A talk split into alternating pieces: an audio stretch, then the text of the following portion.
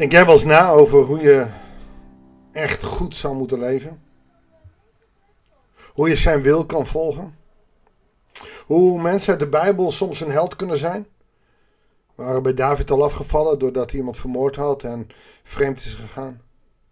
Maar ook Salomo, de koning die zo trouw was, die zo wijsheid had. Weet je, wijsheid is ook niet alles. Hij heeft in het boek Spreuken heel veel over wijsheid gezegd.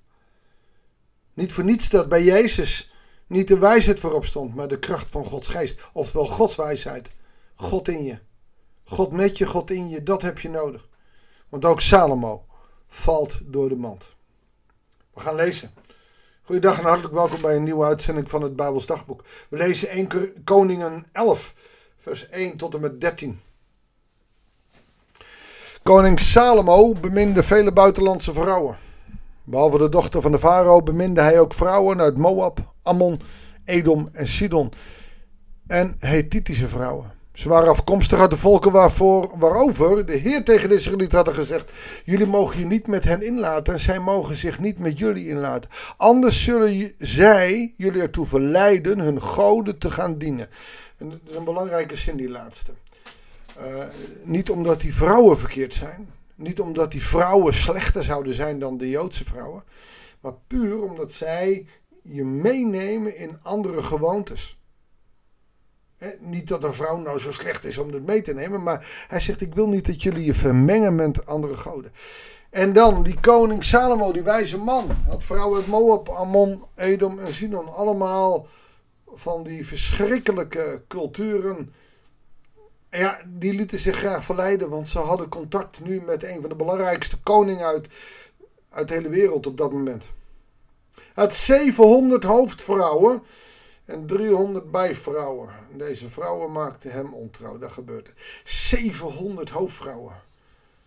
En je kan zeggen wat je wil, voor sommige mannen moet het een, paradijs zijn. Voor mij zou het uh, verschrikkelijk veel hoofdpijn zijn. Weet je, één vrouw, dat kan ik aan, dat kan ik handelen. Uh, en, en dat komt niet omdat die vrouw zo moeilijk is, maar omdat mannen daar uh, in de regel uh, last van hebben. Maar 700 hoofdvrouwen, 300 bijvrouwen. Duizend vrouwen. Dat is een hoop onderhoud hoor. Maar die willen allemaal eten, drinken en ook kleren hebben. Bijzonder. Um, op zijn oude dag, dus we zitten hier aan het eind van het leven van Salomo, uh, verleidde zij hem ertoe andere goden te gaan dienen. Dat heb je het. En dat is niet omdat het vrouwen zijn, nogmaals, maar dat gebeurt gewoon. Je cultuur, je roots, dan kun je die vrouwen niet. En die vrouwen zijn opgeleid met Astarte. En die zijn van kinds af aan hadden zij Astarte. Joodse kinderen zijn met Yahweh, met Jehovah. Maar zij met haar starten. En, en dat raak je niet kwijt, dat zit erin. En deze vrouwen verleiden hem. Ze verleiden hem om de Heer zijn God niet meer met hart en ziel toegedaan zijn zoals zijn vader David dat was. Je kan zeggen van David veel wat je vindt. Uh, hij is vreemd gegaan, hij heeft verschrikkelijke dingen gedaan, maar hij bleef tot op de dag van zijn sterfte dicht bij God. Salomo begon haar starten te vereren. De godin van de Sidoniërs en Milkom, de gruwelijke god van de Ammonieten. En dan zie je het al, de gruwelijke god. Oftewel, het waren goden die tegen vrouwen waren of vrouwen onderdrukt. Het waren mensoffering. Het waren mm, op macht beluste goden. Omdat ze verzonnen zijn door mannen. Hij deed wat slecht is in de ogen van de Heer. En was de Heer niet zo trouw als zijn vader David. Hij liet op een heuvel in de buurt van Jeruzalem een offerplaats maken ter ere van Chemos, de gruwelijke god van de Moabieten. En ter ere van Moloch, de gruwelijke god van de Ammonieten. Hij, hij pakt ze allemaal. Zodat iedere vrouw kon naar haar eigen plek gaan om daar haar afgod te vereren. Zo zorgde hij ervoor dat al zijn buitenlandse vrouwen wierook konden branden en offers konden brengen aan hun goden. Weet je waar dit op lijkt? Een beetje op um, Tegenwoordig mag je niet meer over God praten, want je moet respecteren dat iemand niet meer gelooft. We, we, we kunnen niet of nauwelijks nog God eren, want, want we moeten respect hebben voor niet-gelovigen, voor mensen die anders denken. Ik denk dat het tijd wordt dat we als christenen opstaan en gewoon niet, niet alles door de strot douwen, maar duidelijk uitkomen met ons getuigenis voor de Heer Jezus, die onze Heer en zaligmaker is. Dat mag de wereld weten, dat moet de wereld weten. En natuurlijk mag iedereen denken wat hij wil. Maar dat hoeft niet te betekenen dat wij onze mond moeten houden uit respect voor anderen.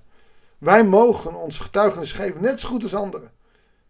Maar wij als christenen netjes en beleefd laten ons, net als Salomo, een beetje marchanderen.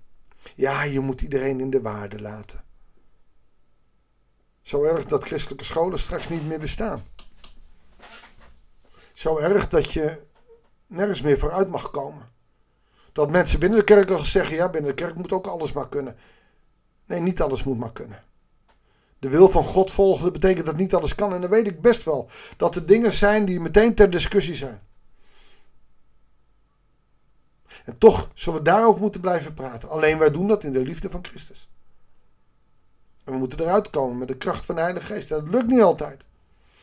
Geloven is ook niet het makkelijkste. Kerk zijn al helemaal niet. We zullen er wel met elkaar over moeten gaan. De Heere God werd woedend op Salomo omdat hij ontrouw was geworden aan hem, de God van Israël. En er is één ding waarmee je God woedend krijgt, dat is ontrouw aan hem. Dat is niet meer ontzag hebben voor de Heer. En, en Salomo zal misschien nog wel eens wat gebeden hebben, maar die marchandeerde. En, en God was nog wel twee keer aan hem verschenen. Nou, dat mochten we in deze tijd willen. En hij had hem uitdrukkelijk verboden andere goden vereren. Omdat Salomo zich niet hield aan wat de Heer hem bevolen had, zei de Heer tegen hem. Het is met jou zover gekomen dat jij het verbond met mij niet in acht neemt en je niet houdt aan de bepalingen die ik je heb opgelegd. Daarom zal ik het koningschap van je losscheuren en het aan je ondergeschikte geven. Maar omwille van je vader David zal ik wachten tot na je dood. Pas je zoon en het koningschap ontnemen. En omwille van mijn dienaar David en omwille van Jeruzalem, de stad die ik heb uitgekozen, zal ik je zoon niet het hele koninkrijk ontnemen.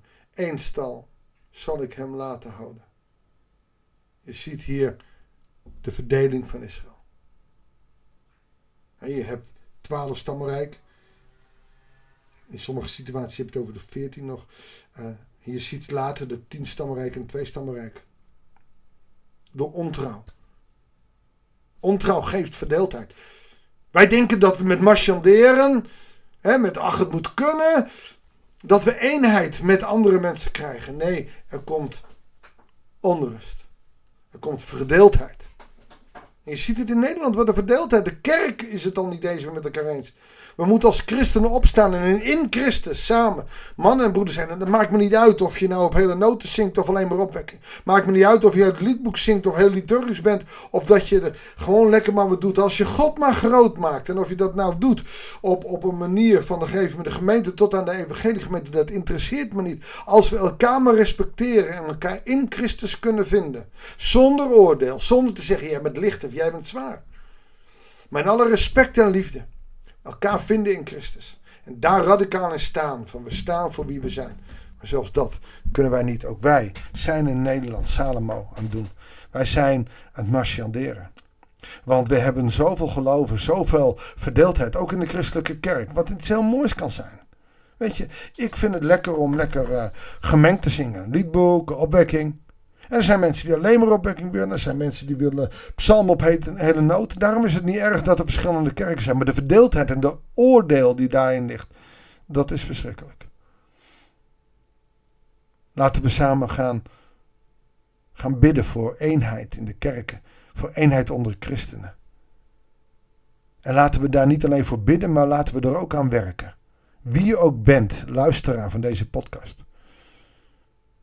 Ik respecteer je. Ik heb je lief. Omdat jij Jezus hebt aangenomen in je leven. Omdat we in Christus eens zijn. En dan mag je het eens een keer niet met mij eens zijn. Dan mag je het misschien op een andere manier beleven. In Christus zijn we één. En laten we die eenheid vasthouden. Lieve Vader in de hemel. Er zijn zoveel verschillen tussen mensen. Zoveel verschillen tussen kerken. Leert u ons door de kracht van uw geest, en maar niet alleen maar wijsheid, maar door de kracht van uw Heilige Geest. Die wijsheid is, maar nog veel meer.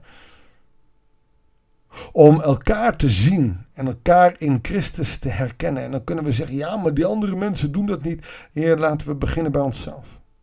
Om geen mensen in andere kerken te veroordelen, maar ze te zien in Christus. Met de bril van Christus op. Opdat wij als christenen getuigenis geven naar de wereld. Niet in verdeeldheid, maar in eenheid. Zegen ons zo. Vul ons met uw Heilige Geest. Je geeft ons niet alleen wijsheid, maar vooral die Heilige Geest in ons, dat u in ons bent. En leer ons zo afhankelijk te zijn van uw Heilige Geest. En niet van ons eigen gek. En dat we niet net als Salomo gaan marchanderen en het moet maar kunnen. Heer, leer ons om radicaal in het geloof te staan. Met liefde en respect voor iedereen om ons heen. Dat bidden we in Christus naam. Amen. Dankjewel voor het luisteren. Ik wens je God zegen. Samen kunnen we starten voor die eenheid. Samen bidden we voor die eenheid. Opdat wij ook tot zegen mogen zijn. En heel graag tot de volgende uitzending van het Bijbelsdagboek.